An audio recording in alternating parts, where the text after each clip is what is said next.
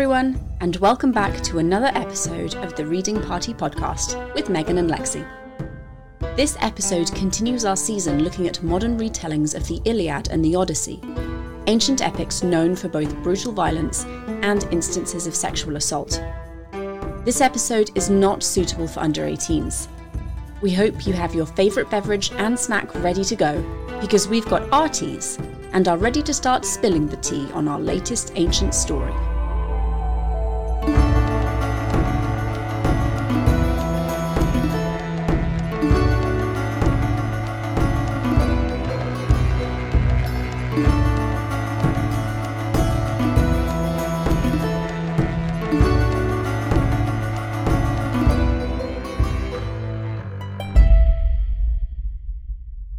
So, the movie Helen of Troy, I had so much fun.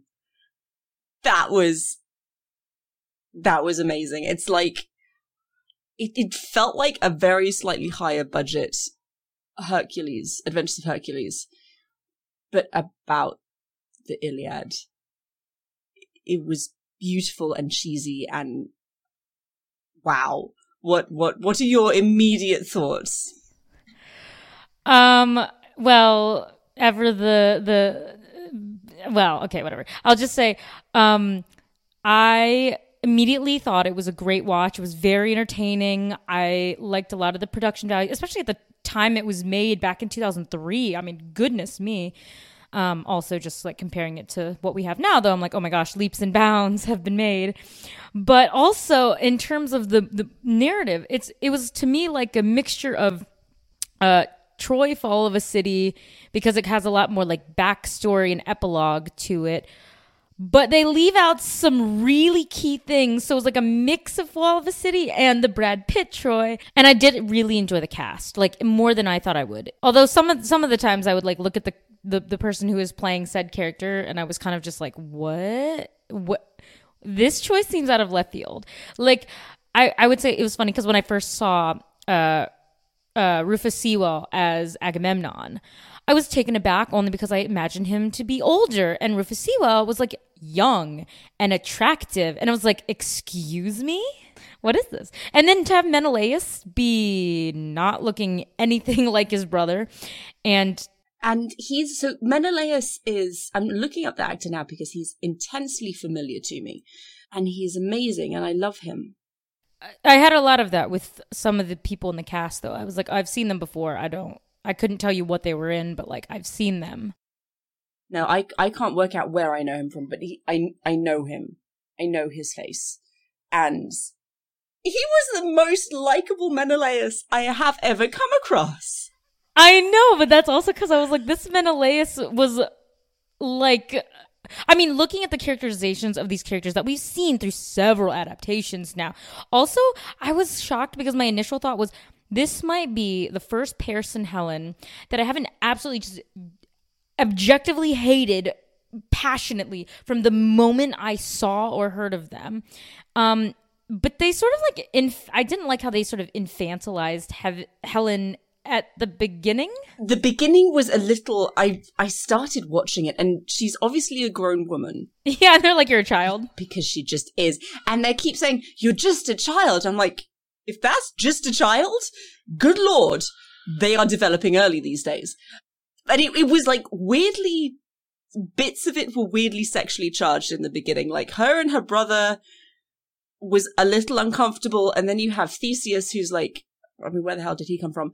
I know that's why that's when I texted you and I was like I was like Megan I was like oh my god I was like there's a random character played by uh Stellan Skarsgård and I was like um but he's like some random person that is not in the story and I don't know why he's here. He adds nothing really to the plot but it's entertaining as hell because he's I love him as an actor. I couldn't work out why he kidnapped Helen. At all I know, not to marry her. There was no reason. It was just like, I'm going to steal you now. Ah ha ha ha ha. And then he cast slots with his buddy, who was, by the way, low key hilarious. They're, they're like sneaking into Sparta to steal Helen. And this guy with, with Theseus is saying, this isn't fun. Swimming in shark infested water is fun. This isn't fun. I'm like, you're, easily my favorite minor character, and you never ever appear again. But then they cast lots to see who gets to take Helen home, and I'm like, what? What was your plan if you didn't win? Exactly. Uh, but then he takes her, he's what, the ruler of Athens, and he takes her to Athens for reasons no one actually knows. And he keeps telling her, no, you're a child, we're just friends. And then you kind of come back. She tries to seduce him, and then she says, but you always said we'd get married. And he's like, oh, we were just rehearsing for your real true love. Like, what the fuck has been going on? Exactly. And how long has she been here? Um, but then her brother appears and just kills Theseus and then is killed. Yeah, what? So then Helen gets taken back to Sparta, and her father is so furious that he essentially just abandons her in the courtyard full of Greek kings. and it's like, one of you take her, I don't want this woman. What? What the hell? Hmm. I was like, this is the, the weirdest beginning to an Iliad retelling because I was just like, I think the the beginning is the most trippy. It's the most trippy because you're like, this is random. Why is this person here? It's it's. I'm sure it's not gone. Also, I was like, okay, Theseus had nothing to do. I was like, what? I, Why is Theseus here? Exactly. yeah. So when he was like, my name is Theseus and I'm king of Athens, I was like, uh, okay. Wrong timeline. Oh, also, did you get that weird vibe? So like when they're giving the Paris backstory, because it it so it starts it's called Helen Troy, but it kind of starts with Paris and him looking in in the judgment of the goddesses. So so you have this very short scene with the goddesses. And then when it's so trippy, when Aphrodite's like she doesn't tell him explicitly really but uh, she's like here paris like like floats the golden apple toward him and it's like what i will give you is seen within. And then you just get like this weird thing where like like her face shimmers into existence on the apple.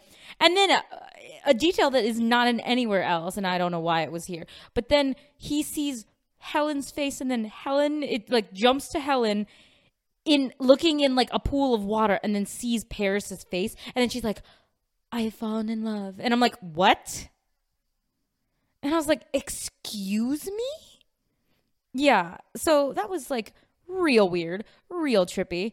Um, but yeah, the whole like Paris thing was just um interesting to say the least. I, I and I mean it was interesting. I mean you have Cassandra as a child being like, "Daddy, kill him," and he's like, "Okay, take my child." like like throw him off the the top of Mount Ida. Bye. So I mean, it was just uh, quite a quite an entrance, and then and then when he like comes back the unlike um well it's similar to fall of a city where he goes back because he has he has to get in the fighting ring um but in this one he defeats hector which i was like uh that would never shocking. happen very shocking and you've got cassandra kind of walking around the perimeter of the um of the ring just staring at him and then she's behind priam's throne and she says kill him and he's like this is familiar. What is going on? it's my son! magically recognizes this child he hasn't seen since he was approximately an hour old. Um, I, I did enjoy what they did with Cassandra though. That was, she was an excellent character. Yeah, no, that was really good. No, I was, I was, because she's kind of, she's sane to begin with. And then it's almost like Priam, well, he believes her and then he's like, you're just, you're getting on my nerves now and we're not going to listen to you, so I'm just going to casually throw you in a dungeon and leave you there for 10 years to go mad. Parenting at its finest here. what, what that's what you do it's it's it's teaching us valuable life lessons when you have a problem child you just throw them in a dungeon and don't think about them that's what i need to do with my four-year-old just throw Jeez, them in a dungeon yeah. and be like and be like i'll see you when you're 14 bye no, you may not have more snacks. To your dungeon. I mean, well, we have nicer ways. Cinderella, just no, you may not have that. I'm going to send you up to your tower and lock you in the room. Same, same deal. Um, but yeah, so but then I was kind of like, uh, when he is walking around uh Troy, I found it really interesting where he's talking about trade missions at one point, and then he was like oh, this is such a multicultural city. It's the richest in the world. And then he says this weird, trippy bit about, we control the door to the Aegean and the riches and the spices of Byzantium. And I'm like, um, timeline? does time mean anything? I was like, excuse me. I was like, Byzantium is like a thousand years after the fall of Rome, and here we are in like 600 like before christ i was i'm just like i can't even help um timelines guys timelines it was i it was just i so just so fun completely removed from most actual I mean facts because it's it's a an epic poem, but most actual content of the poem. You have the bare bones. I did think Agamemnon was excellent. I, just because I love that actor. He is just a creepy dude. Yeah, he, I mean he's he's a, he's a great actor, but he's a creepy dude at the start. He remains creepy. He's like borderline mad because of the Iphigenia sacrifice thing, but he's also a massive misogynist, and you see that right from the get go. But he doesn't even like his brother, which is weird too. Like no, he just doesn't like anyone. I don't think. No, and it was just really weird and different because I think if you're expect like like the the Troy one makes him appear a bit closer than I think they probably were. The Fall of a City version, I think, struck a better balance because that was clearly like a yes, at the end of the day, it's like he's their brothers, so they will fight, but also they weren't like this, I'm going to hug you now and I'm going to, you know, so it was interesting because it but this was like a, a, wild departure but also they were they were younger than i would expect them to be because they're described as being like older um, so the fact that you have a young Rufus Sewell just being like, "Yeah, that's me. I'm Agamemnon." He does kind of have that creepy smolder, and and it was so interesting because when he looks at like when when you get um. And it's interesting because this is the only adaptation where you see Atreus alive. He's like a character, and you're like, oh, we're we're going there. Okay, we're going there. Atreus is a person, and he's alive, and we see them before Agamemnon is king. Sure, um, so when you see, and it's interesting because this is the only adaptation I think I've seen where um, you you get to where Agamemnon is engaged, betrothed, whatever you want to call it, to Clytemnestra. So it was. I liked her, by the way. She was a good Clytemnestra. She was. Also, her character development was great because you see her like first interactions with Helen, and then you see her last interactions. We'll get to that, but um, yeah, guys, it was wild. But she was really good. Um, but Agamemnon had this weird thing where like he was literally being presented to his bride. He's like, "Yes, I claim this woman as my bride." For two seconds later, for Helen to show up, and then he's like creepily like staring at her, creepily leer at my apparently child sister-in-law. And the, it's it, I we keep we've emphasized this, but the number of times they say in the first half hour of the movie that Helen is only a child, and you've got all of these men literally just standing there leering at her. And she's kind of half dressed. She's been out gallivanting around um, the hills by Troy and riding a horse, and her hair's all a mess, and her clothes are kind of like she looks like she's been pulled through her head backwards, but sexy. And because she's emphasized as a child, having Agamemnon leering at her is it's very creepy. It's very creepy. Yeah, not just him, but like even Theseus and the friend. I mean, the minute after he kidnaps her and she's like struggling and she's like, Where are you taking me? What are you doing? And he's like, He's like, yes, you have a power because he's like, oh, also they made her the daughter of Zeus, and I'm like, well, that's a new one. They're like, daughter of Zeus because you are the the daughter of the divine. That is why your beauty is the best in the world, and everyone is going to be weakened by you. And I was like, okay okay, that's interesting. Isn't isn't she supposed to be the daughter of Zeus and Leda though? I don't remember. I don't remember. I thought she was no, because they I think they said I think she that was, was in Thousand Ships as well. I thought they said that she was the most beautiful mortal woman in the world from mortal parents. I don't know. Oh dear, I need to go actually find because wasn't she her parentage? Didn't Zeus seduce her as a swan? Seduced Leda as a swan. Oh, he might. See, that's the thing. Zeus seduces so many people. So, to be forgetting. fair, he seduces so many people that. Yeah, because I'm just like, like, I can't remember because he seduces so many people. Well, either way, in all the other um, adaptations, it's never explicitly said like your beauty is the result of you being the daughter of Zeus. So that was to emphasize that was completely new. But yeah, you have this weird. I can't. I mean, I keep coming back to it, but the weird like Theseus thing, which I don't know why that was there, but it was entertaining. It's just so bizarre. It was entertaining. I was glad it was there just for yeah entertainment value, but it was so bizarre. Yeah, but like even him, like when he first captures her, he's like leering at her as a child and is like, "Your beauty is amazing," and then he does this whole thing where he like gets super close to her, and then he's like, eh. Are you going to kiss this? and then she says that like, we- but it was disturbing because she had that like disturbing rape line where she was like. Are you going to rape me? And then he's kind of like laughing and, mo- and he's like, I don't rape children, which I'm like, great, but also like, why is this line in here? I, also good, but Yeah, I was like, why is this in here? But so he luckily does not rape her, but he just like takes her back. Um, yeah, it was so weird. But also, yeah, to to, to meet your captor and then have your captor immediately be like, we're gonna be married one day, so uh, just you know, sit tight, and then and then reject her when she's like finally like, wait, I want you, but um, I'm old enough now. yeah. So then that's weird, but um, I'm actively seducing you, and I'm not allowed to because I have to marry someone else.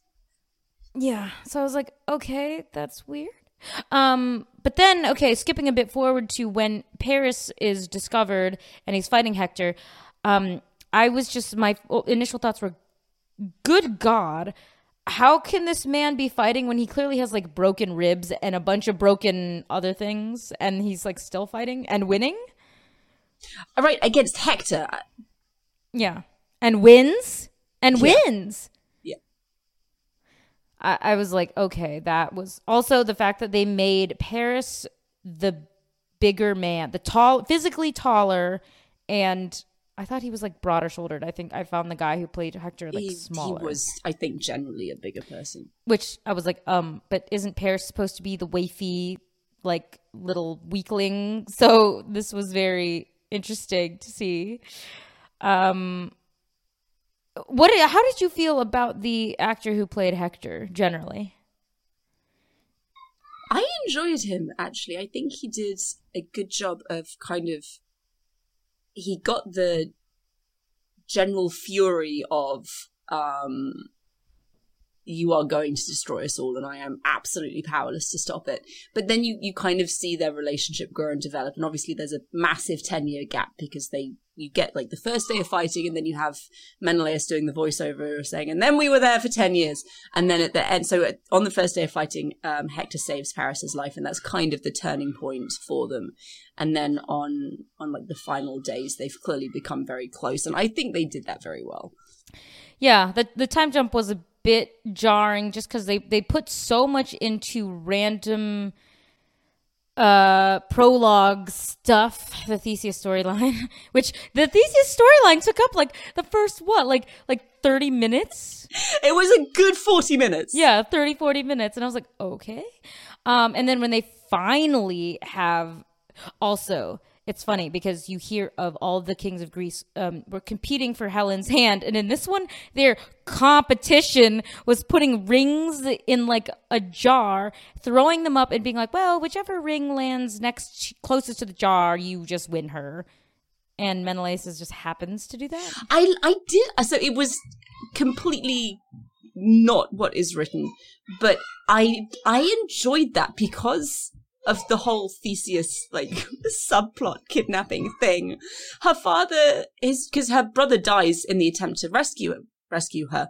Um, her father is so upset and angry about having lost his only son that he turns her out into this courtyard. The kings are all there for the funeral, and he says like literally someone take her i don't want her anymore so she's not and they, the kings have this whole discussion about how she will bring doom and destruction to whoever she marries but they all want her anyway so it's not this like competition of honor she's not this high status um i mean she's beautiful but she's disgrace as well so they're like ah it's not worth going to much trouble over. Let's not fight. Let's just do this random game of chance. And before we do that, by the way, let's all agree. And that I felt was quite cleverly done by Agamemnon to give like a, a reason one day for him to be in command of the whole of Greece because it's come up a couple of times that he wants to rule the entire Aegean. So they agree beforehand, as as they do in in Greek mythology, that whoever like whoever doesn't win Helen will come to the aid of her husband should she ever be stolen, which is very convenient.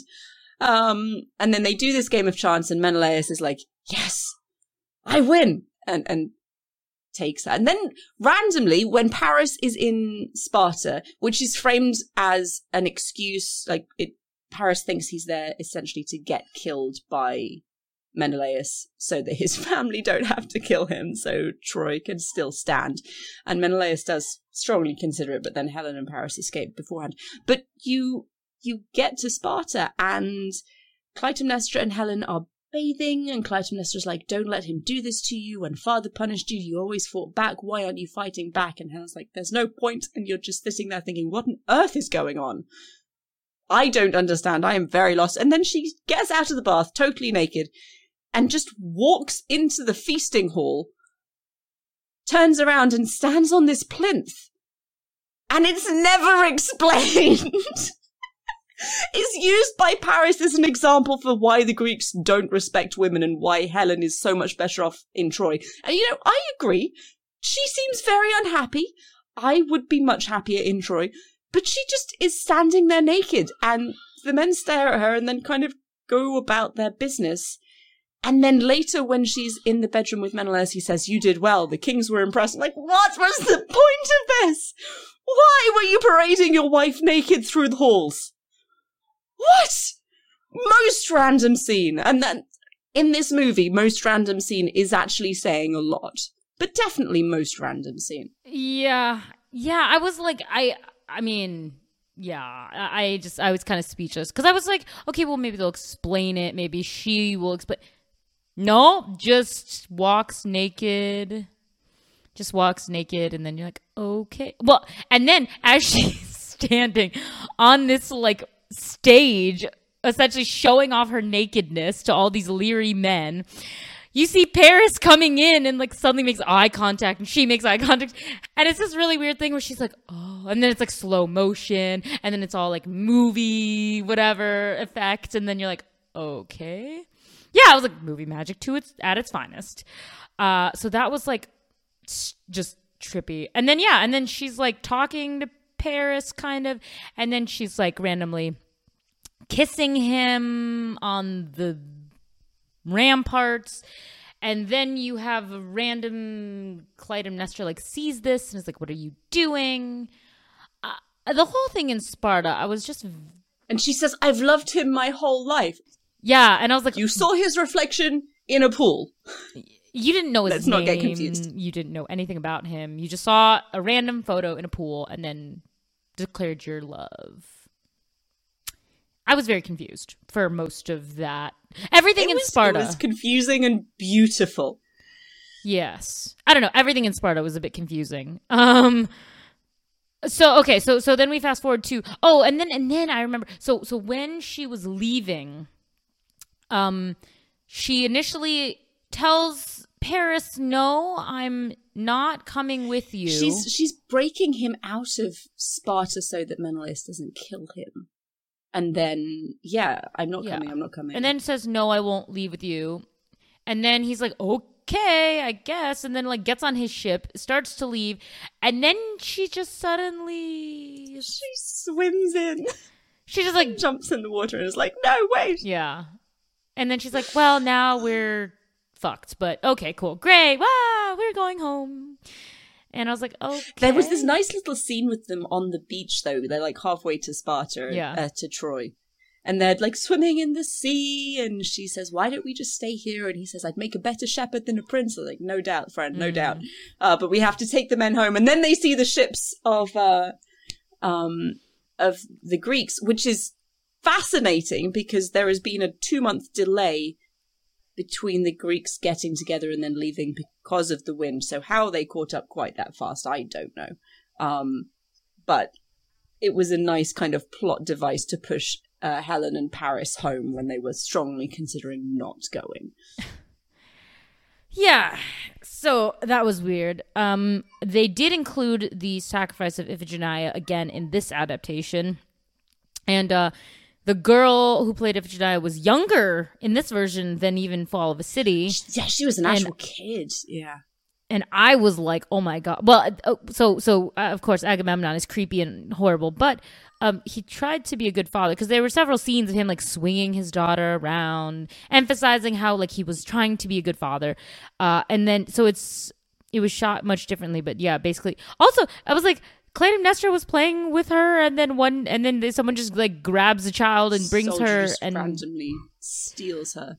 and Clytemnestra's just not there. So I was like, okay. But yeah, so was, I was like, oh, please don't show anything, which I'm glad they didn't because she was so young. Yeah, Um. yeah. So because they couldn't give this little girl agency the way that they gave the older one.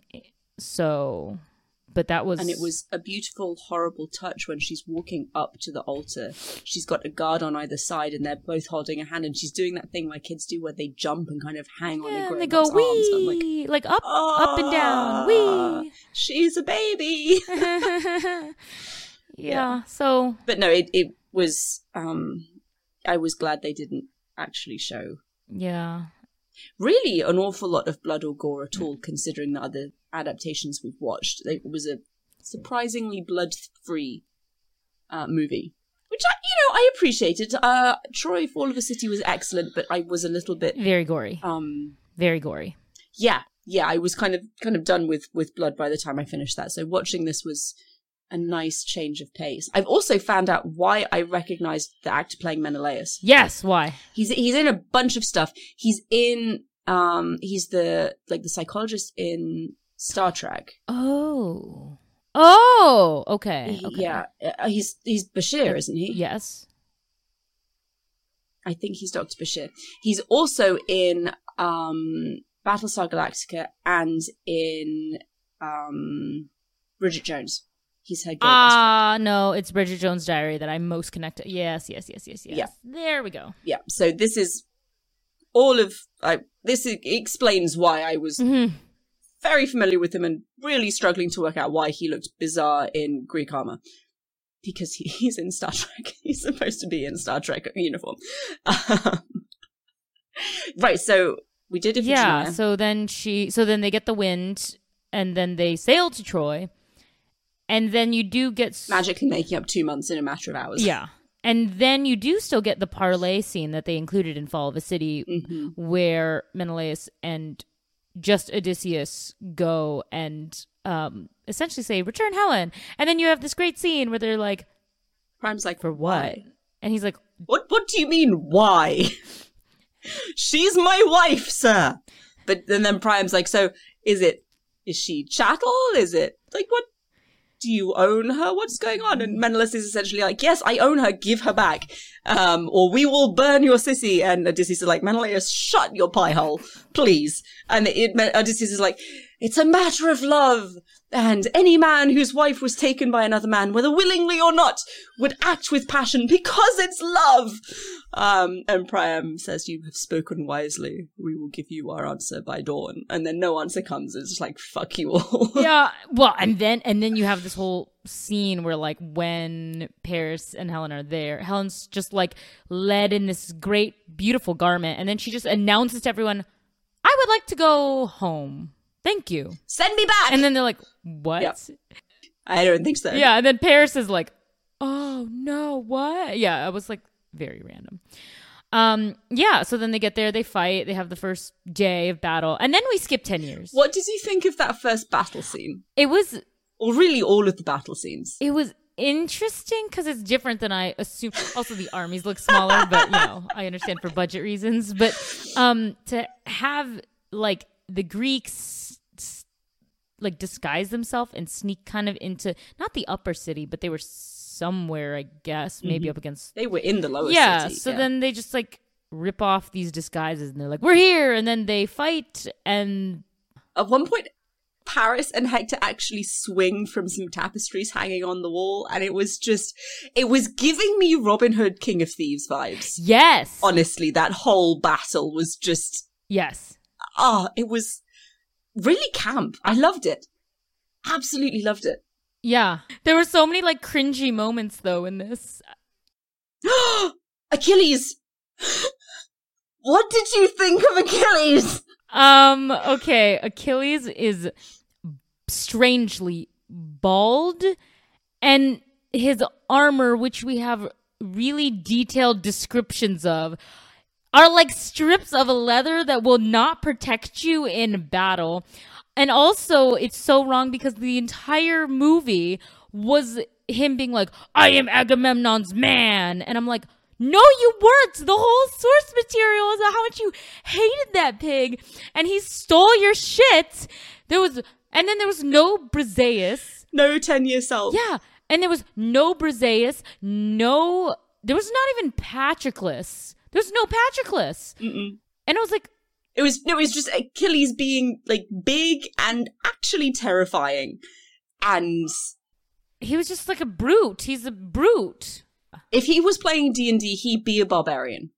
Yes, exactly. Yes. No, I I wholeheartedly agree with that.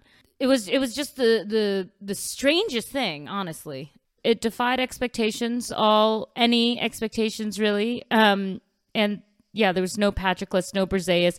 The fact that he was like Achilles, uh, that Ag- he was Agamemnon's man was strange. His armor was not. Also, I was like, okay, but in what world is the duel between Menelaus and Paris longer and deserving of more screen time than the duel between Hector and and Achilles, which was, I mean, that was just weird. I mean, you you think you know what's happening. You're like, okay, it's fine. Like uh, I know what's what's happening. They're gonna duel, and and then um, because I was confused because like. Ag- uh, Menelaus like throws the first spear. It draws a bit of blood, and then suddenly Paris is like getting a bit slow and a bit weak, and he he just looks like he's about to pass out from like dehydration. And you're like, dude, come on, get it together. Please tell me you're not gonna like actually be dehydrated, And you find out he's been poisoned. but not enough to kill him. Menelaus cheated too. He poisoned the spear. The mist? No, just enough to really slow him down, and then somehow they end up They're in the mist. stable. Like they fight through Troy. Yeah, the, yeah, bizarre mist, and, and Menelaus is like, ah, the gods must favor you. Yeah, and Paris says, I could have told you that. Like, oh dear, oh dear. But then they're best friends. It was beautiful. But what you get is this like bro scene. Yeah, I was like, you get this weird bro scene where you're like, okay, these two men should hate each other, and then instead of like when when it looks like Menelaus is about to win, I was expecting, you know, okay, Aphrodite or some sort of goddess thing is going to happen, and Paris is going to be whisked away, and his life will be saved. Um, no, he was like about to be killed, and then suddenly Menelaus like grows a conscience, and then helps Paris up and then they sit down together and then they have this like little chat between them where he's like oh you're uh, not like your brother it dawned on me oh and in another life we would be best friends I think and then there's that And I'm so like- sorry for the way I treated Helen. I feel like like a really shitty dude for that. Does she ever talk about me? no dude no she doesn't It was amazing. I loved that scene. I absolutely loved it. It's completely anachronistic and it was wonderful. I know, I know. I loved it because I was just like, what am I watching? But it was fantastic. And and my favorite part was like where he's where where I think it was Paris was like so if your brother doesn't care about Helen, why are we trying to kill each other? And he's like, "Oh, good point. I don't know." And then he like was like, "Okay, can you walk?" He's like, "Yeah, I can walk." He's like, "Okay, bye." So he like walks out of the mist where apparently no one followed them or could see them. Then they're like, "Okay, he won the duel, ha ha ha." And then you see all the Trojans suddenly be like, "I'm so sad. Oh my god, he's dead." And then he just like stumbles out of the mist. And then Hector's like, Oh, my brother, you are alive, but you can't fight because you're poisoned. And then he's like, I will take your place. And then challenges like Menelaus first, I think, to finish it. Or no, he challenges Agamemnon and he's like, Yeah, I'm gonna he's like, I'm gonna fight to like finish the war. And he's like, ha ha ha, uh-huh, sure. And then you get this two seconds of pleading from Priam and Hecuba where they're like, No, don't throw your life away. And then and then you're like, oh my god, wait, so are they gonna fight? Are they gonna do this? Because like this Agamemnon is not afraid to do anything, so I feel like he would do it. And then you suddenly have Achilles be like, I speak for Agamemnon, so I will fight instead. Come at me. And you're like, excuse me, that's not how the duel went at all. And then he's like, does this little bit of trickery where he's like, okay, you get the first shot, and then literally turns around. So his back is facing. And then you see poor Hector, he's like conflicted. And then he's like, he might do it, he might not. And then he's like, no, I can't. And then he just kind of like puts his spear down. Is like, I don't fight that way. And then to have Achilles not even be like, okay, I'm gonna fight you. He just like whips around and he's like, well, I do. And then like throws his spear and Hector just dies without a struggle. I'm like, excuse me, that's not the Hector I know. It was straight up murder. Yeah. And then he and then he still does the whole tying him to the chariot and driving around the city. And then there's a, a scene later in the Greek camp, and he's still just driving Hector's body in a circle around the campfire, going, ah! and he's just. It's at that point I realized you're just a dick.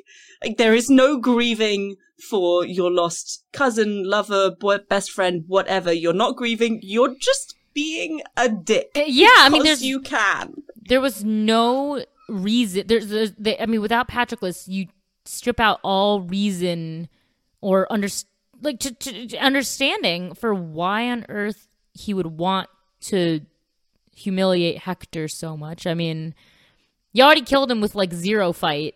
Just leave him there. But no, you still drag him around. And then he just, for the rest of that night, he's just like driving around and around in the Greek camp going, ah, ah. And they're all like, Achilles. And, And like, everyone's "Ah." cheering like Achilles, Achilles. What is And you're like, what did here? Are you do? all not tired? I just I think I didn't like that there was no character development and that I was a little critical because I'm just like, look, this is a very main character. We have a lot of textual stuff, and to, they stripped him of like any kind of personality. He's just a brute. But they don't even emphasize that he's like the best of the Greeks. There's no he has the best skill. There's just he's a big, tall puppet so I didn't like how like the other adaptations we've seen, at least they've made a deal about how he's the son of a goddess and how he's like mm-hmm. powerful and he's the most skilled and talented and it makes sense. And for this just to not have any sort of no, I was just like, what? Yeah, yeah. It was it- the whole. A lot of the other adaptations, at least part of the plot, has been driven around Achilles and Briseis and Chryseis and, and Agamemnon and, and Patroclus and the whole thing, as it should, because that's right. That's how so much of the Iliad is powered is by that plot line. So removing it completely was both a very interesting choice, but left some kind of gaping holes in like you said character development and why are they there for 10 years and because surely achilles didn't need to sulk for 10 years because he didn't have briseis taken from him or i mean maybe he did and we just didn't see it you know he's just been out killing people the 10 years. But like he didn't sulk at all. So I was like, what? Uh okay. So yeah, I was just I was I was very confused when you leave such massive things out. Um but then but then you put theseus kidnapping helen in because that is somehow more important i just i i loved i loved everything about this even the confusing what the hell bits it was so fun um and i do want to talk about helen. Because i i feel she's obviously the titular character and she needs she needs some discussion. We go from like willful headstrong disobedient child to willful headstrong disobedient adult. And i think this is the only adaptation where a i have liked her unequivocally liked her. Even troy fall of a city where she's sympathetic she's not terribly likable. Um and in this one i'm i'm just okay you're fun and you are genuinely doing your best and like she tries to go back and the Priam convinces her, no, no, no, we'll we'll protect you, you'll be fine. And then she tries to go back again, and then Agamemnon's like, no, no truce, no trade. We're just going to destroy the city. Which, from the characterization of Agamemnon we've seen, he was going to do all along anyway. But she has a personality. She has, um, like, like in Fall of a City, she has motive for leaving Menelaus and for going with Paris, but this was more because I feel like because she didn't have Hermione and because you see Menelaus abusing her, I don't know what else we can call the random naked parade. It's abuse because because you see that, and you. I get the feeling they weren't actually married for terribly long by the time Paris appears. It's not like she has this life that she has just decided. Well, I mean, again, Fall of a City, she didn't just decide she didn't like it. The feeling is she never liked it, and this is her one opportunity. But in this, she didn't even have a life. There's no relationship with her husband. There's no daughter. And she's very, very young. She can go, essentially. Um, I, I just, I really, really liked her and I was not expecting to. And the opening scenes irritated me. I, yeah, exactly. The opening scenes irritated me because of the whole child thing. I think when you get an adult woman to act like a petulant 10 year old, it is jarring no matter how well she does it. but then I uh, kind of once they got past that bit and after she's a grown up and um, kind of trying to influence her world in a way that she, well, the only way she can. I really enjoyed her. I was, yeah, I was, I was a bit shocked by how much I didn't hate her. Um, and I mean, hand in hand with her herself being given more of a personality and a weird, inaccurate backstory, but a backstory nonetheless. Um, like it, yeah, it made it easier to see her for the decision she made. Um, yeah, and yeah, like the backstory, it makes her a full person. In all of the other adaptations, you don't meet her until Paris does, and then she's just kind of this thing that he wants. And in this one, while the while her seeing him in the pool was again completely anachronistic, it serves as a corollary to Paris seeing her in the apple and it's more of a they're both working towards this end goal rather than he's just going to get this woman that he's been promised. They've been promised to each other and this is what they both want. And because you see that, she doesn't seem as um as fickle, as capricious, as like uncaring as some of the other Helens do. Yeah, I don't know. I just um this was also shocking to me uh, because it's the first adaptation where I haven't just immediately poo-pooed and hated the their romance. Um because uh, yeah normally for all the reasons we've said i mean you're just kind of like oh okay gross. Whether she ran away or was stolen it's just kind of grody. And, and and it's so funny because um you know like the Brad Pitt Troy tries so hard to make this seem like a like a star-crossed lovers thing and it's like they need each other so badly because I just wanted to walk into the sea and disappear every day. I was with Menelaus and oh woe is me. And then you're like, uh-huh, uh-huh, okay, puke, uh and then and then this one, I didn't actually hate the romance. And it was like the first time that I didn't mind it because I was kind of like, you know, it's they managed to actually make it a bit sweet. Um, yeah. And Paris has a spine. Yes, helps. Yes, and again, yeah. Fall of the City. I, Paris is is well done. I think he's he's a decent character, but the others especially the Troy movie. I mean, you're not supposed to like him in that. He's just, yeah, well, the less said about that, the better. But in this one, he has a spine. He's a little bit arrogant at times, which I found a very interesting choice.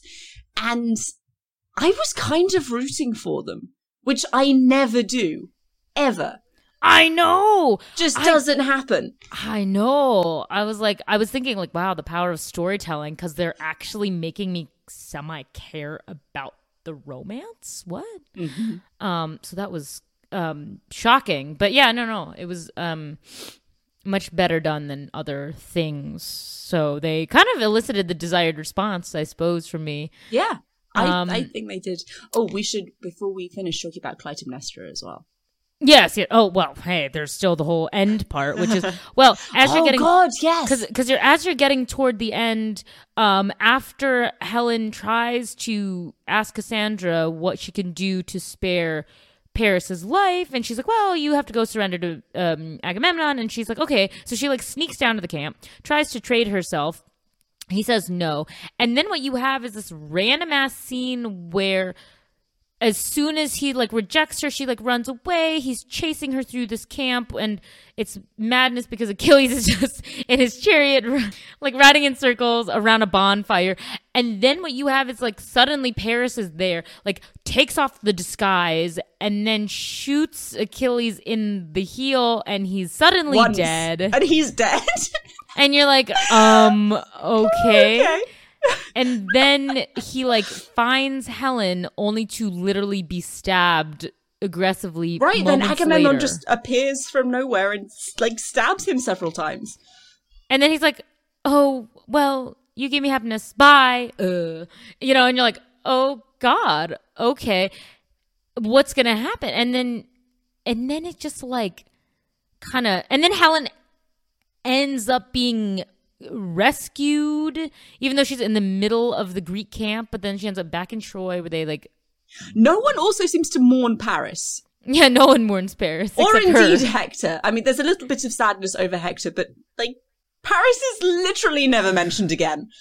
He just was murdered and no one, no one cares. No, don't you get that one shot? There's that one frame, though, I think, of a funeral pyre where she's crying. Oh, no, you're right. There is. Sorry. I apologize. So she okay, but but There but it's not very long, and there's no dialogue. No. But you just you see a burning pyre, you see her crying, and then the very next scene is the Trojan Cut to the. Greeks leaving. yeah, and then the Trojan horse, and then they shoot it with arrows. And Oh wait, wait, sorry. Before we do that, she goes. She goes back to see Cassandra, and says, "I gave." Or does that come afterwards? Either way, she says, "I look. I gave myself up to Agamemnon, and he still died. What the hell?" And Cassandra looks at her and said, "You didn't surrender, did you?" I was like, "Ooh, ooh, poignant, Yeah. poetic. I like so it." So then you're like, oh shit. Um, and she was like, yeah, okay, well, you're right, I didn't, but uh, okay.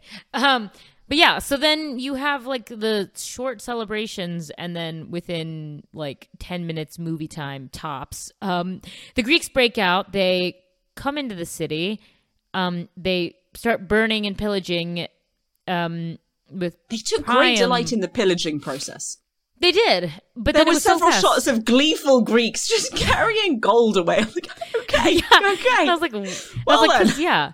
And I was like, yeah, because all this gold would be in the lower city where the poor people are. Absolutely, But- it's where I keep my gold. But okay.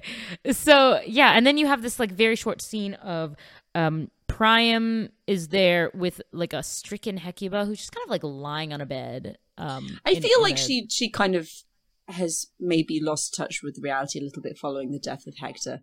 Because she's lying on the bed saying, I can hear the, and Alexander, I can hear the children playing. Are they well? And Priam's like, they're, they're very well. You've given me beautiful children. When they grow up, they will make you so proud. And then he turns around and, and Greeks. Greeks in your bedroom. I don't you just hate it when that happens. Yeah, and then he's surrounded, and then he's like, "Spare my wife!" And then Agamemnon's like, "I'm not playing," and then he just like, Stabby, stabby, viciously stab. stabs him, and then leaves. And he's I'm like, taking uh, far too much glee out of this, I feel. but it was just like so much of it was so just like random and sudden that you have to be kind of gleeful because you're like, um, okay. Um, so that happens, and I think honestly for me, the most shocking thing of the entire like two and a half, almost three hour. They call it a mini series, but on YouTube it's like put into one, so it's basically like a long movie. Um, was he finds like so so the deal when going to Troy was that he would take the city and his brother would have his wife back. Um, but I was not prepared. and There was no warning, so I was really like, "Oh my god!" So definitely a spoiler. warning. it does need a trigger warning because so they bring Helen to him. Menelaus is like strangely just like around, kind of across the courtyard, and then and then yeah, and then she's just like looking at Agamemnon like you're horrible, and then he's like, "See, this is what happened," and then proceeds to violently rape her, which Yeah. while was- looking at his brother. with a really evil face and and for Menelaus to It was horrible. And he starts charging and then you see the most emotion out of him in like the entire thing where he's like no you can't do that and i was like yeah this is not i was like uh mm, mm, mm, mm, so I it was like- expecting some kind of something between Helen and Agamemnon just because how they've had her looking at he had him looking at her Yeah. throughout the whole thing. But not movie. that, he does, right? No, no. I was like maybe he gropes her and Menelaus appears and smacks him across the face and takes his wife back. Not expecting sudden and brutal rape. scene. Violent. Yeah. Yeah. And the fact that like Menelaus was absolutely pow- powerless to defend his wife. Yeah, and the, the Agamemnon's guards are just like holding him back. Interesting. Like okay. Interesting. Yeah. Um so Yeah. I was shocked And by then that. Clytemnestra is in Troy. Yeah, and then she's suddenly in Troy and you're like why is she appears. in Troy? How did you get here? Like, and she sees you... but she sees Helen um sitting like half naked in like a torn Yeah, we've kind of cut to a bathroom, like a a big the Roman. well it was the same thing. bath where helen was taking that bath with paris so it's like the baths of troy Right, yeah. so he's like celebrating I gue- but but he's randomly in this bath and you see helen poor thing like sitting on the edge naked and beat up and then clytemnestra comes and she's all um like big sisterly and she's like i will cover you like go i want to protect you and then you just have Agamemnon being like, "What did I tell you, Clytemnestra, to not meddle in my affairs of state? You may bear my children, but uh, anything else you're useless for." And then she's just like, right, because at the beginning, at the beginning, sorry, because this ties directly back to an earlier scene when Mhm. um Agamemnon and, and Helen are leaving Sparta, when Paris is there and um, Helen's like on the ramparts, like essentially saying goodbye to her sister as they go back to to Mycenae. You have Agamemnon doing his creepy staring thing, and Clytemnestra has seen him do it a couple of times before, and like the camera has like made it very clear that she's seen him staring at her sister. And she walks up to him and says, No man can have everything that they possess. And Agamemnon calls the priest over and says, um, My wife thinks that no man can rule the world. And I'm like, That's not what she said, actually. And priest is like, Oh no, the gods decree you'll rule the whole Aegean. I mean, that, that's still not the world, but okay, you know, fair enough. And then the priest goes and Agamemnon says to Clytemnestra, essentially, You will bear my children. Stay the fuck out of everything else. And then they leave. So then this scene, she does the same. She's trying to protect her sister. And he says, I told you before, stay the hell out of my business. And then, she like unveils this large net and throws it over him in the bath, and then just like like like runs and jumps onto him with her knife, and and then you just get this like graphic scene of her like sitting on top of him, just like this is like the stab. only graphically violent, because even the rape scene, you see the faces, but that's kind of it. This is the only graphically violent scene, I think, Yeah. in the Yeah. whole series. Because she's just she like just stabbing yeah. and stabbing and stabbing, and then he drowns in the bathtub, and you're like, oh, okay. And then she leaves, and you're like, Mhm. Also, I did enjoy the uh, the sword. They they emphasized like she gets up and then like has the sword in her hands and then just drops it. And I was like, hey, that's like a mic drop before a mic drop. So I didn't want to call it a mic drop because it's not a mic, but I was like sword drop. So um yeah, that was pretty epic and graphic. And then she just leaves.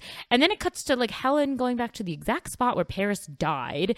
And then she has this like dream sequence where she's like, I miss you, take me to where you are. And he's Yeah. Yeah, he just like appears and he's like, I love you, but no, I can't do anything. Bye. And you're like, um, that was unnecessary. And then suddenly Menelaus finally finds her. finally finds his wife. And then this whole like, movie is one man's absolute failure to find his wife in a city. Yeah, and then and then she's like, "Oh my god, he's gonna kill me." So then she just like takes her hair and is like ready, and she's like, "Okay, he's gonna behead me or whatever." And then he's like, "Why would you think I would do that?" He's just very he was very confused. Um, he was, yeah. and then she gives this whole, "I cannot love you I even you. after." And he's like, And he was, That's yeah, he was strange. He's just like, okay, what are you gonna do now? And then, shockingly enough, she was like, follow. I will follow I you. Just follow, yeah. and he's like, I accept. And you're Right. like, excuse me? And so like you you literally just have like him walking off with her just like randomly walking behind him willingly. Which was so different compared Menelaus to like at the end everything. of this series is a real sweetheart. Yeah, you're like, oh, I like you. Like when when did you get all like like respectful and just kind of Touchy feely and yeah women's rights. yeah yeah. Also, he Yeah. didn't seem to. I just- and there was no my brother is dead. No. Also, well, he should have sailed home. So I was like, okay, that's weird. Um, yeah, I just I was I was very. Yeah, I just like speechless, just kind of like, what did I just watch? What? Uh, okay. Um, yeah. Well, also because I was I was comparing and contrasting it with Fall of City, where you know you get the, the very emotional Helen, who yes she betrayed the Trojans, uh, and and then she goes back with the Greeks, but then she has this pointed thing where she was um where that Helen tells her Menelaus, you know, you can have my body in your bed, but it will just be an empty shell. I my heart, you, yeah. my heart And stays here. He's and like, okay, the Yeah. body was the only bit I was interested in. yeah so he's like you know i didn't care about your personality so this is win win win win win for me um so the Why fact couldn't we have done this to begin with? Right so the fact that like that version of helen was like an unwilling participant to go back with him as his booty essentially um to this one where she was like no i will willingly follow you because i have nothing. Um yeah um very different endings for our helen. Um like this one i actually kind of felt i didn't feel like worse for her but i just felt like differently for her. Because it was like her choice at the end where she wasn't because she wasn't being taken as a as a as a captive where her fate would have been worse than death this was just like i am choosing to go which leaves you with a very different feeling than with poor other helen being like well my body will mm-hmm. be used and abused and i'm unwilling and i hate everything bye like Yep. Yeah. different you know And you feel the the different Menelaus characterizations. I feel like this Menelaus will probably just leave her be. Yeah i mean he was kind of like hey as long They'll as live you're together. to- Hopefully, they'll be friends. Maybe, but yeah like i just gonna- i felt like you know I, I don't feel there's sexual abuse in her future. Is what I'm getting at. No, not at all. N- uh, No, because this one very much struck me as like, especially when when they were like coming to that sort of deal between them. I feel like he was like, "Look, as long as you agree to do your duty, we'll just be friendly, and I won't harass you about trying to make you love me because I know it's not going to happen." Mm-hmm. Like, like this one took mm-hmm. rejection surprisingly well. He was very grown up about it. Uh huh. I was impressed. Yeah, yeah, I was because all the others he. Definitely is not taking rejection very well. He's like, I am king. You must love me. Um, or at least do your duty, you know, something. Um, yeah, I, yeah, I don't know. How did you feel about the end of this one? I I felt it was very fitting for the characters they'd shown us. Um I just honestly the whole thing was delightful. Barring the rape scene. It was just delightful. It was fun, it was very well acted, it was cheesy as all hell. And I I think that's probably why I enjoyed it so much as opposed to something like the Troy movie which is trying to take itself entirely too seriously. And this kind of, I mean, making a movie out, or even a miniseries out of an epic poem is difficult. You've got gods to deal with. You've got people doing bizarre things. And the Fall of a City did it very well, playing it as straight as they did. And they really kind of lent into the tragedy aspect of it. But then you get dark I- and gritty. Right, and dark and gritty works, but it's also depressing as all hell. This, I think, trod a nice line between the tragedy of, of the war and what happened and just a fun movie, Mm-hmm. like with epic stories. I, I, I feel like they, they did what Troy the movie was aiming for and missed because they were being too serious with it. Yeah, it's quite interesting because now looking at the now three different um, theatrical sort of um, adaptations, you know, and and the books, but um, it's it, it is interesting because I definitely would say, yeah, I didn't have fun per se watching the other two. Fall of a City, dark, gritty, depressing. It works well. It leans into it. If you want to go for the, the the tragic aspect, it's great for Fall of a City. Um yeah, the Brad Pitt. I mean, I suppose I will say that's an entertaining watch where you will be entertained um and and it'll hold your attention, but I don't have fun watching it um unless, you know, I'm trying to make fun of it as I analyze the shit out of it. But um yeah, no, I guess I just I'm I'm very just entertained. This one, I was like, I was laughing. I was kind of like repeatedly like, what the fucking every two seconds. I was like, why is this random person here? But I love it. Um, I just like, yeah, I would say I was gleeful for most of it. Um, which is something Yeah. you don't normally It's get. It's kind of the a lot of the violence was kind of cartoon violence, like slapstick even almost, though it was real people. Yeah, yeah, uh, yeah. Which you don't again, expect from something the- like this, like slapstick. No, That's not- absolutely not. yeah, It, yeah, I, I really enjoyed it, and I did like one of one of the problems I have with the Iliad as a whole is that you don't get Agamemnon's end. And uh, obviously that's a deliberate choice because the story ends at Troy. It's a story about Troy. Fine. And if you know classics, you know what happens to Agamemnon anyway. But I think one of the problems with adaptations that leave him alive at the end, there's this unresolved conflict for viewers who are not familiar with his whole story arc because he's he's awful. He's just unrelentingly awful. Except in War Goddess, but we've we've talked about how that's just a completely different character. He's awful. You don't want him alive at the end. Having him alive at the end feels just wrong. And I think even though it's not it, it's changed, it's not as it is written.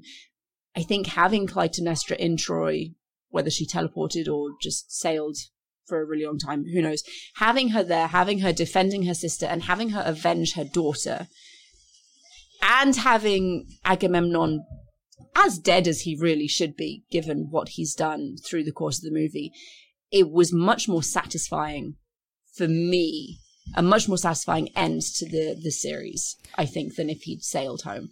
Yeah, no, I definitely, I definitely agree. Um, I do like because because it's so long and it's expanded. You do get, I mean, and yeah, the prologue helped. I think it was fun and weird Mm-hmm. and just like so trippy and random, but it it really helps build up full characters. But it was great. yeah, it helps build up full characters. Um, yeah, again, I don't think I'll ever be on board with the repeatedly calling a clear woman a child, but sure.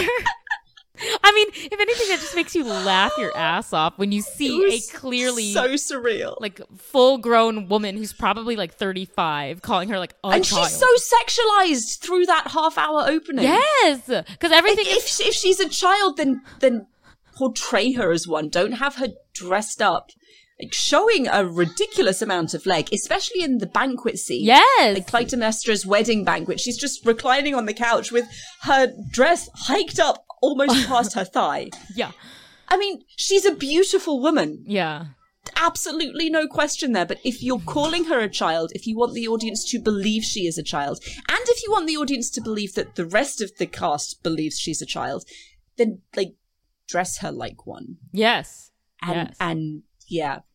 It was that was I think that was the the thing that bothered me the most. But it was hilarious. yeah, no, And fantastic at the same time as bothering me. So, you know, I'm not even mad about it. I know, I know. Isn't that the great part? No, well, it. I don't know. It yes, the that they had some interesting choices. The interesting choices were made, especially wardrobe. But um, yeah, no, I just I had a ton of fun and like actually like most of the adaptations we've seen, um, I found it to be personally enjoyable because it's also like like I know they try to sex up the the characters in certain ways or the romance and the this that, and the other thing, but um it's a completely bisexual smorgasbord of like yum, which I love because every time I watch this, I'm like, please sex everyone up. I am so here for it. Just not if you call them a child, but um if yeah.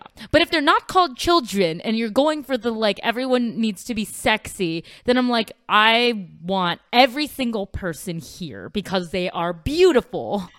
Yeah, they were. They were, with the exception of Achilles, because he Uh, this one was a s- freaked me out a little bit. Yeah, this one was just like. Uh, But he, this one, he really did fit the description of big dumb brute. Like, he did, and I feel like that was probably the brief he was given.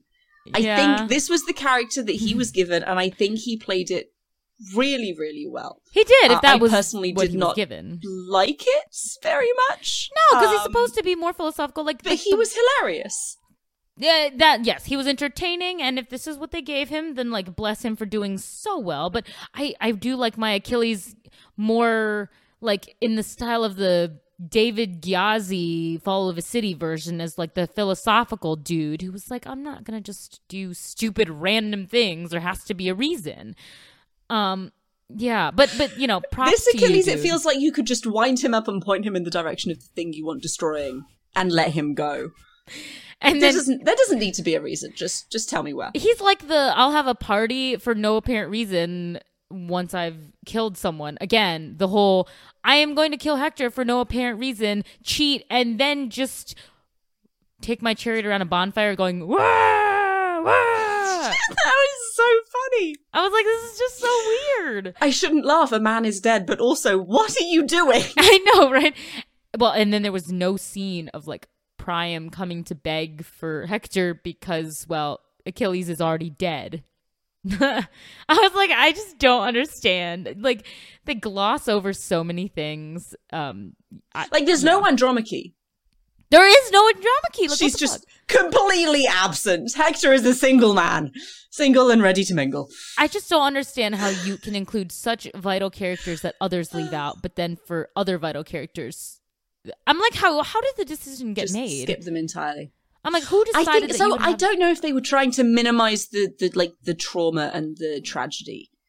I don't know if they thought, okay, wife and child is a step too far in terms of the tragic scale, so we're just going to ignore them. I mean, maybe, but also, I don't know. I'm just like, why would you have the Iphigenia stuff and not have Briseis or Yeah, at least right. Patroclus? Yeah. Like, like to me, Yes. that's random. Like, I'm I'm one of those like either you have both or you have neither because hmm to have one without the other And- is yeah. weird. And the thing is, because because of how Achilles, no, because of how Agamemnon was played in this, he's set up as a warmonger and a conqueror. He like you don't need the added goad of having lost his daughter to make Troy worth his while. It's already worth his while. I just had it. I yeah. I just I I, I the the overarching thought I had about that entire thing was that um. I found it quite strange that you thought that they thought it necessary to include the whole a minor thing in the end, which is you need to sacrifice your daughter for wind, wind. Um, but so you get that rationalization for why they can sail to Troy, but then when you have something as big as why is Achilles angry? Why is he doing this? To not have anything. So I'm like, so you'll include the I need a bit of wind and not the you killed my lover. But not, okay. not the whole reason. Yeah.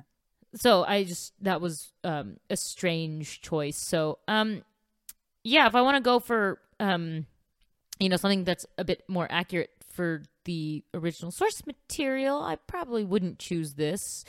But if I want a raging good ass time where I'm gonna laugh my ass off gleefully, then I will watch this. Um, also, I wanted to point out that um, did you bother to read any of the comments? I read like the first one where someone was saying this was their absolute favorite adaptation. I'm like, you know what? I can really see why. But I no, I didn't read the rest of them. Yeah, YouTube comments are a trip. they. What they did you find? oh my god, they are. Um, there was one I don't remember how far down, but it was like saying that like they loved this adaptation because um this was still a better love story than Twilight. And I was like, wait, actually though, like normally not wrong. I was like, Absolutely normally they're wrong. I was like, normally they're both bad because I don't like Twilight's romance and I don't like this one and I like this one like very horribly like not at all. But um for this particular portrayal, I was like, yeah. Also though, the the fact that there was this one person who said that um that they loved this portrayal of Paris and said that th- that Paris and Helen had been uh, his favorite couple in mythology since he was eight years old. Um, I was like, You've not been reading enough mythology, friend, if Paris and Helen are your favorite. yeah, that's why I was just like, I will introduce you to some alternatives, I think. Yeah. So I was kind of just like, uh, okay. So yeah, no, I just I found it really funny because I always, if it's on YouTube, sometimes I'll just check to see what people are thinking about a certain adaptation and so i just i yeah i did i went down like a rabbit hole and i thought it was so funny because half of these are just like mind-bogglingly funny and yeah yeah um i think definitely overall is that this was one of our favorite entertaining gleeful um productions of it um i definitely want to rewatch it If you're and- looking for historical accuracy, don't go for this one. But no like you said, watch it and have fun. although it might be well it, with the exception of the rape scene um i think it also is one of the better ones to show your children because it's not as gory as any of the others i mean even the brad pitt troy um which is far less gory than fall of a city it was still gory um you know so if you just fast forward or skip the rape scene and maybe the Clytemnestra killing stabby stabby scene, um, I don't know. You're a mother. Would you show this to your 13 year olds? I would. My 15 year old would be fine. Uh, I would not show it to. My, well, the four year old would also be absolutely fine because he wouldn't really understand an awful lot of what was going on. mm, probably would skip the nine year old. Ah, okay. Okay. I mean, yes. My 15 year old would be fine with it.